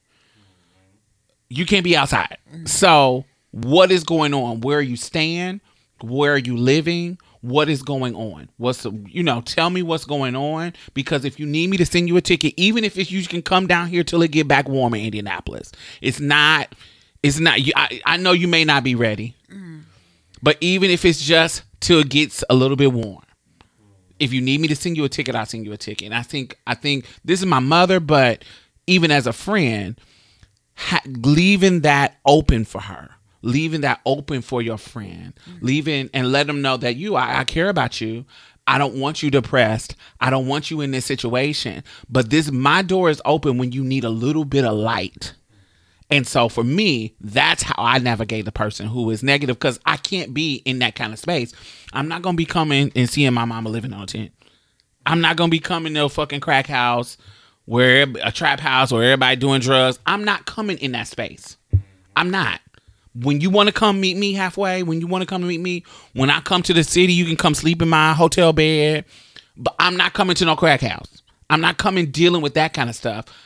If it's somebody who is depressed and they always got a sad old attitude, no, I'm not coming in that. You're gonna have to meet me in this space where we can be happy together and we can even if it's just for an hour even if it's just for 30 minutes even if it's just for a day a week however long we can do this let's just do that. And I'm, and so that's how i navigate. I try to give them room to come and be happy and i be that happy space where i'm not asking you about what's depressing you. You broke up with your friend. But but I'm, I'm not asking you about the problem that you got going on. I'm just giving you a space where you can just forget about it and we can just enjoy ourselves. So that's what i think about it. That's how i deal with it. That's good advice. yeah. What do you think, Lala? I think it depends on the person. It depends on mm-hmm. the circumstance because I had moments where I had to just cut friends off. Like I just can't. Like I've had history with people. You know, like I mm-hmm. just What made you get to that point? um like my life elevated. Like for me, this is my journey. Mm-hmm. Life is about balance, people, places, and things. And so if my life is not balanced, it might be the people I'm hanging out with, it might be the places I'm going, the things that I'm doing. So if like I'm on this like positive journey, and even though I ain't perfect, but if I'm on like this, okay, we're gonna try to be positive, and then you're my friend, and I'm like, come on, come on, you always just everything is just negative Nancy, like all the time. Like you you woke up this morning, somebody didn't. Mm-hmm. Like I'm taking you out to eat, and you still at the whole dinner just nagging and nagging and just wumpty wumpty. Which is where you wake up in the morning. Your text is just like, then that's just you, and I just gotta just let you go do you. And when you had enough, you know, then maybe you know we'll cross paths another time. Um, when family is you know you know difficult, like very very difficult. Like me and my sisters, we don't get along. Um, it's it's weird. Like they have so much to say, but like I raised y'all, and like every time y'all in the bind, Y'all hit, hit who me up. they don't even gotta hit me up because they know it got to a point where I I did that click click. Cut. We was in an mm-hmm. inbox on Facebook, and I was like, "Thank you for really letting me know how you feel. Mm. God bless y'all." And we ain't gotta do each other. We're just siblings, because that's what irks my sisters when I call them siblings. We're, I'm not a sibling. You are a sibling because we share the same mother and father, the same mm-hmm. bloodline. If I need blood or something happens, we're going to have to be You and your compatible. family. but that's it. You know what I'm saying? I might, hey, I might need a liver or something. Who knows? But far as sisters, my sisters are the ones who hold me down, who are really sisters. Absolutely. Whether because you blood, though, you're a sibling to me. you know. And so my mother, she asked me something. She know I ain't gonna tell her now. Mm-hmm. She's like your sister went. Where I gotta send it? What I gotta do? Mm-hmm. And I let them know. Here you go. My sister was like, "Oh, I'm gonna give you the money back." I was like, "You don't have to give me the money back, because you ain't got to give me back." But I want you to always know that you say whatever you want about me, all the stuff you have something to say about me. But every time, who is the one who always Comes through. comes through? You're talking about? Oh, you know, I'm not gonna. If I pay the rent, I get put out. I'm just gonna go to the show. Baby, you ain't built for that. Stop playing. I'm the hustler of the family. Y'all not. Stop acting like you gang. Yeah, you got a gangsta boo boyfriend, but either neither one of y'all gangsta boo. like, come on now. Let's keep it real. But I do it because you are family, and it is what it is. But like sometimes, I think sometimes, um, particularly in our community, it's hard because we love so hard, and we just like you know, like oh, you know, I'm that's some like if they're friends or my child, I'm just gonna you know like check them. Under, we have like this mm-hmm. nurturing thing. and you wanted to be Yes, and then some people know that. There are people who are just also on that side. That's that Debbie Downer and that Debbie Hustler, as I call, because they know I'm gonna go over her house.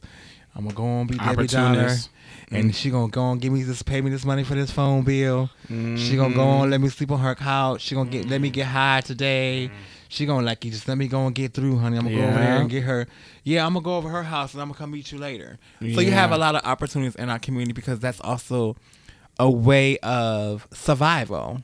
Like some people are in relationships that are survival, and the mm-hmm. other person think they in love.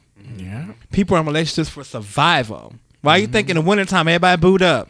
Soon as summer hit, I live in New York City. Every bitch booed up. Watch when the summer hit. You go to West Village that first hot day. bitch, everybody single, everybody naked. Oh, because they know it's summertime, you can stay outside, you can find a home. Like people, you know, summertime they can deal with you. The mm-hmm. wintertime, you ain't about to be up up in here. Let's be booing up. I ain't, you ain't about to be in here irritate me. as soon as it get hot, go. Go outside. Can we break up? I want to be free. it isn't you, it's me. You know that type of thing. But a lot of people are. I just needed a place to stay between Yeah. October Yeah. and February. A lot of people. Are, I live in New York City all the time. A lot of people are in survival um, situations, and with me living in New York as long as I have, I've um, studied cis men. Like I study them to a science. Like I know them. Like they call them. They say that they're hustling. I know a guy, one of my homeboys. He'll kill me he watches, but I don't wear. You know what it is, boo. And he leaves his house every day. His girlfriend don't give a fuck what he do. He can do whatever he want. Rob, steal, fuck, suck, do whatever. As long as when he come home, it's what needs to be handled. And she don't. In her mind, he was out hustling all day. Mm-hmm. She don't question it. She don't ask no questions. And in his mind, he feel like he ain't doing nothing wrong. He just hustling. I take care of what I need to Yeah, take care and of. that's a lot of people's New York mentality. I mean, so many dudes that just I I'd be like, how you just just conniving people like that? Or I'll be over somebody's house, I'm like, girl, she a hustler girl. Put your laptop up and sing. She's a hustler girl. That's not your husband, girl. She got a baby mama over on across the Queensboro Bridge, bitch. He gotta be home by five. You don't ever question why he keep leaving at five o'clock. It- but it's just like the way because it's really a hard not life there. Like it's been like the way of life, and they look at it that way, and they don't look at it, and, and then like when they actually do it, and if they catch feelings, they can't fathom it because it's like, no, I'm, I ain't gay, but they they went too deep and actually actually caught mm-hmm. feelings, and then you have some of the girls who turn them. That mm-hmm. also, I was gonna say tranny chases, all that, behind. honey, no, some of us girls have harmed and turned them into that toxic person that they are. What do you mean by that? So I know um individuals, some friends of mine, because you know I talk to guys who date you know trans women and guys who are mm-hmm. really, and some of them think the way that they are because women, trans women, have played with their feelings. They had acted like they really wanted to commit. I know a guy who actually came out for the girl he was with, and then once she did that, he did that. She cheated on him with his best friend, and he's like, I told my mom, like I went through all this shit because this is what you wanted, and this is what you do to me. Because a lot of girls are out here broken or hurt, and a lot of girls also want to just say, "Hey, have them," so you can't have them. Oh, Miss Diamond thinks she turned it over there, girl. okay, I'm gonna go snatch him up, girl, real quick, and let her know, honey, that she ain't really. I mean, he ain't the trade girl. Other girls can have, bitch. I'm gonna show her. That's community dick. Yeah, you know, I'm gonna show, and it don't. It just a lot of um healing needs to happen with with internally with each other. Like I see, I'm from a different kind of era where like me and Don from the same era. Like Midwest, we have our problems, but at the end of the day, it's like I can't stand this bitch, but you ain't gonna touch that bitch. You know what I'm saying? And that even in me and Diamond situation, I knew exactly what she was talking about, but that's my mama. You can say whatever you want, but you're not gonna say it to me. My sister let you play with like that because she's scary. But I'm not one because she has a mouth like me. Me her's back. Well, what's up, Diamond Girl? I ain't her, bitch. What's up? what's up? And and um, my son was her best friend. And he was like, Mom, I, I'm talking to Diamond. Y'all always going. I was letting her know it's whatever. because no matter what, I'm a loyal person. Like, that's my mom. And like when we mm-hmm. talked, she understood that. But mm-hmm. in that time, she was still going through what she was going through with my mother at that time. And I mm-hmm. also still respect that. Because it is what it is, but we were able able to place to talk. See, but that doesn't happen often. Have people holding on to beasts forever. I be in these, Forever. we be in Philly, we be uncomfortable. We be in these spaces, be like, girl, that happened 18 conferences and ago. you still mad about that. And we all gotta hear the story again, and you gonna walk up and down here an attitude Mad. the whole weekend and make us all feel mad because we said hi to this person. We weren't even around 18 years ago. But you mad at me because I took a picture with this person. Because back in the day, when you was on the stone while moving with this bitch, I was arguing, honey. It just be, it, it, we don't like, it be, Yeah. it be funny to me. But They don't glow up. They I don't grow up, And we don't talk about also mental health or these stuff in our community because it's like taboo. In Mm-hmm. the beginning, it was a, a code word, you know, like your cat's bad. Put him on Ritalin. Put him Mm-hmm. on this. So like my mom, she's really religious, so she didn't believe in medicine at all. Like if you ain't go to the hospital, you had to be gushing and bleeding. Yeah. For- if it was, oh, uh, grandma got a remedy, going in that cupboard, baby. you going to school today, but so we don't believe that mental health is real. Like we hold on to so much stuff that we didn't even ask for.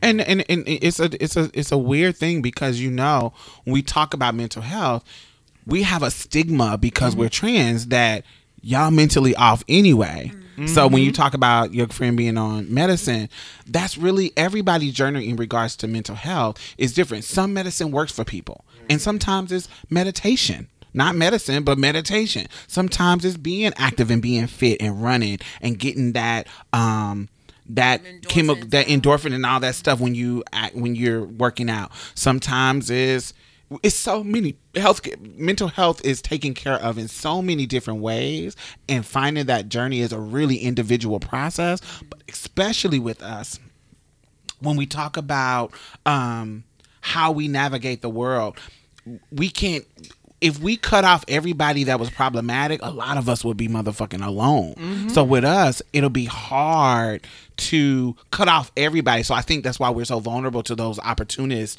who want to use us for survival and want to use us for certain things. And because we just know like what it is. You know, what We I'm saying? know what it is. And I gotta tell people all the time. Like I had a friend of mine, like it's like like really fucked. It was like years ago, and I was like, you fucked over like a good. I was a good friend Mm-hmm. over something that was so petty. That was like you could have asked, and I would have said you can have it, bro.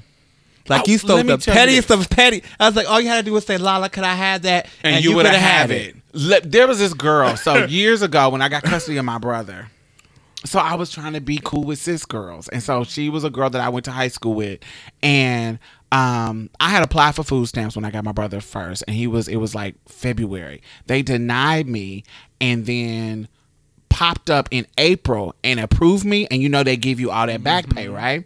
So on from February, March and April to May. So on May 1st, I got February, March, April food stamps on one card. So it was it was like twelve hundred dollars worth of stamps. There was love. So the fridge is full and it's gonna be full for a long time. I'm love. so my motherfucking ass, my friend, she worked for the police department. She- Something she's she's done moved out of now she's a spoiled um only child that wanted that got out on her own a little bit too fast, but she has a job and she in her own place. But she was like she paid all her bills and now she ain't got no money, and so she ain't got no money for no food. So I now mind you, I ain't told her about me having no stamps. I don't tell people about the coins that I be having because I feel like they're gonna be big. so, so right, so I so I didn't tell her. So it's not like she knew I had it. But I said, um, I said, so how much you need? And she was like, oh, um, oh no, don't worry about it. I said, bitch, stop trying to be prideful. I got you. How much you need? Um, you can just pay me back when you get paid. Now, I'm always gonna say pay me back. Not even if I don't need it. It's just my natural pay me back because I'm, a broke bitch too. yeah, I got these food stamps, but I don't know how long they gonna last. And I'm a hoe. I don't know when because at the time I was escorted, so I don't know how money gonna get. What money is gonna serve? you know, it might be three months from now. I might need it or whatever. So I, I always say pay me back. But if she would have said, I just don't have it, I'm still gonna fill your refrigerator up because you're my friend. Now, I just said pay me back. No big deal. Just pay me back when you get paid. Blah blah blah. So we go and I fill her refrigerator up. So when so we would talk every single day. And when she would um so when once I gave her the money, I stopped getting calls from her. so she was supposed to she was supposed to get paid maybe like that Friday or something like a week for them. I had forgot about it. I wouldn't it's not like I called her on Friday, bitch. Where you supposed to be paid? I had it was a month and a half later that I noticed like, where's this bitch at? Like I would call her, and and I'm not bitch that if I call you and you don't answer the phone a couple of times, I'm not gonna be mad. I ain't gonna be like, bitch, why you ignoring my calls? I'm not that girl because I got other people to call. That's number one. I got a life, and mm-hmm. so I might not realize that you done switched up on me for a minute. Like it might be a month and a half that I realize, oh, damn bitch, where you been at? And mm-hmm. that's what happened. So a month and a half go by. Now, mind you, she was supposed to pay me back that Friday. So it's not like I'm hitting her up expecting payment.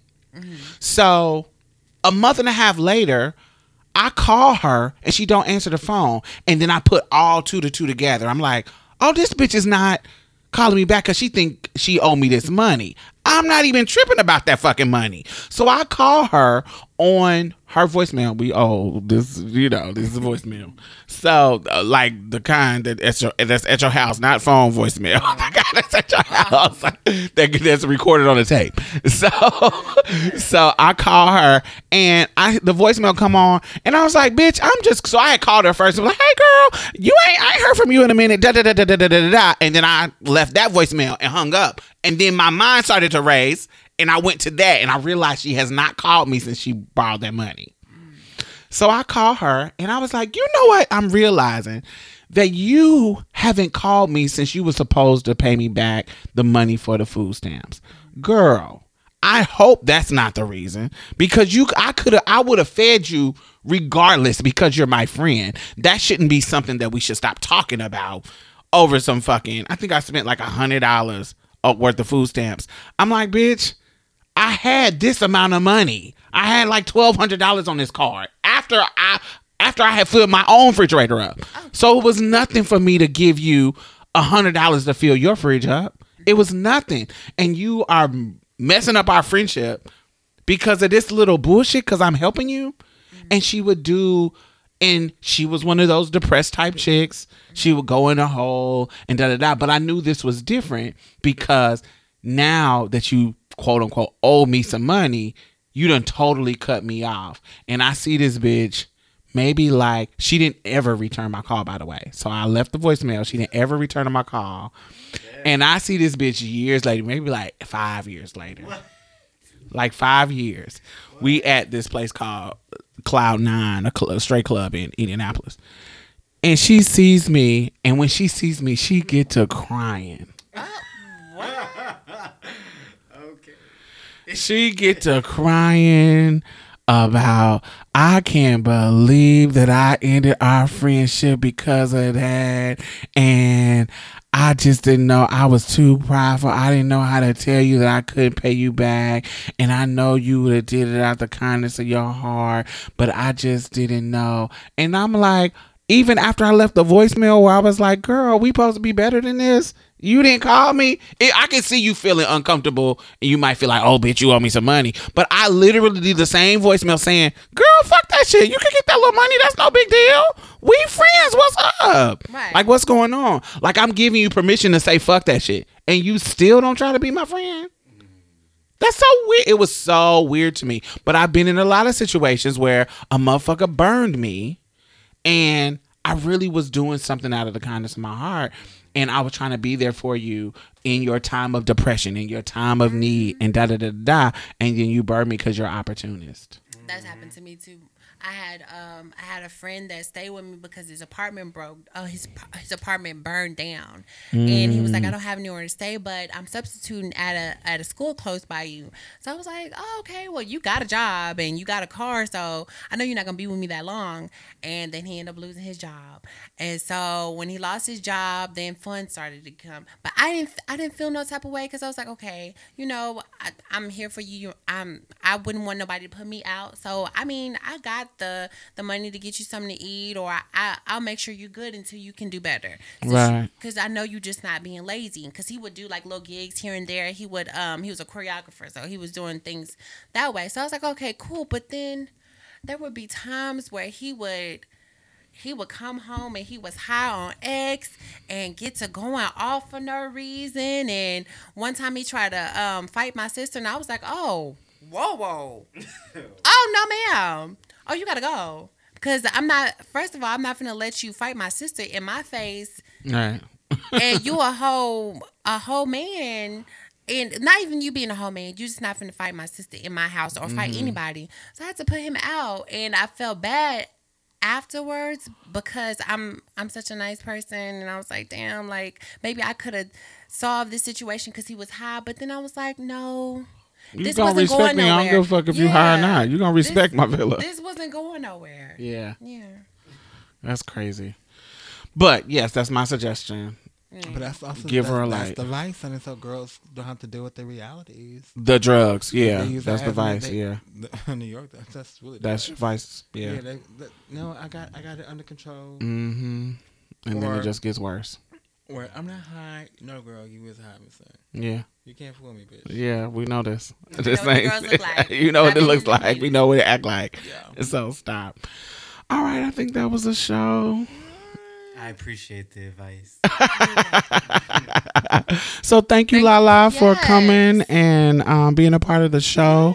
Um, I'm gonna put all the link to her information, her Twitter, her um, Instagram, and all that kind of stuff. So if you want to um, support Lala, she's doing a lot of great work in the community.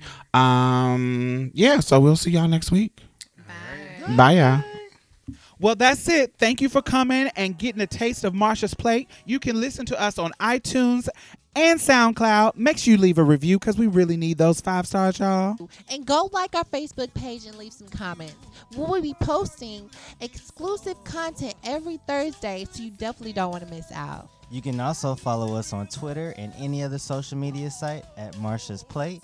If you'd like to donate or advertise with us, hit us up at diamondstylz at gmail.com. That's diamond, S T Y L Z, at gmail.com. And that's it for us, y'all. Bye. Bye bye. You gonna say bye, Mia? Oh, bye, y'all. Every little thing's gonna be alright.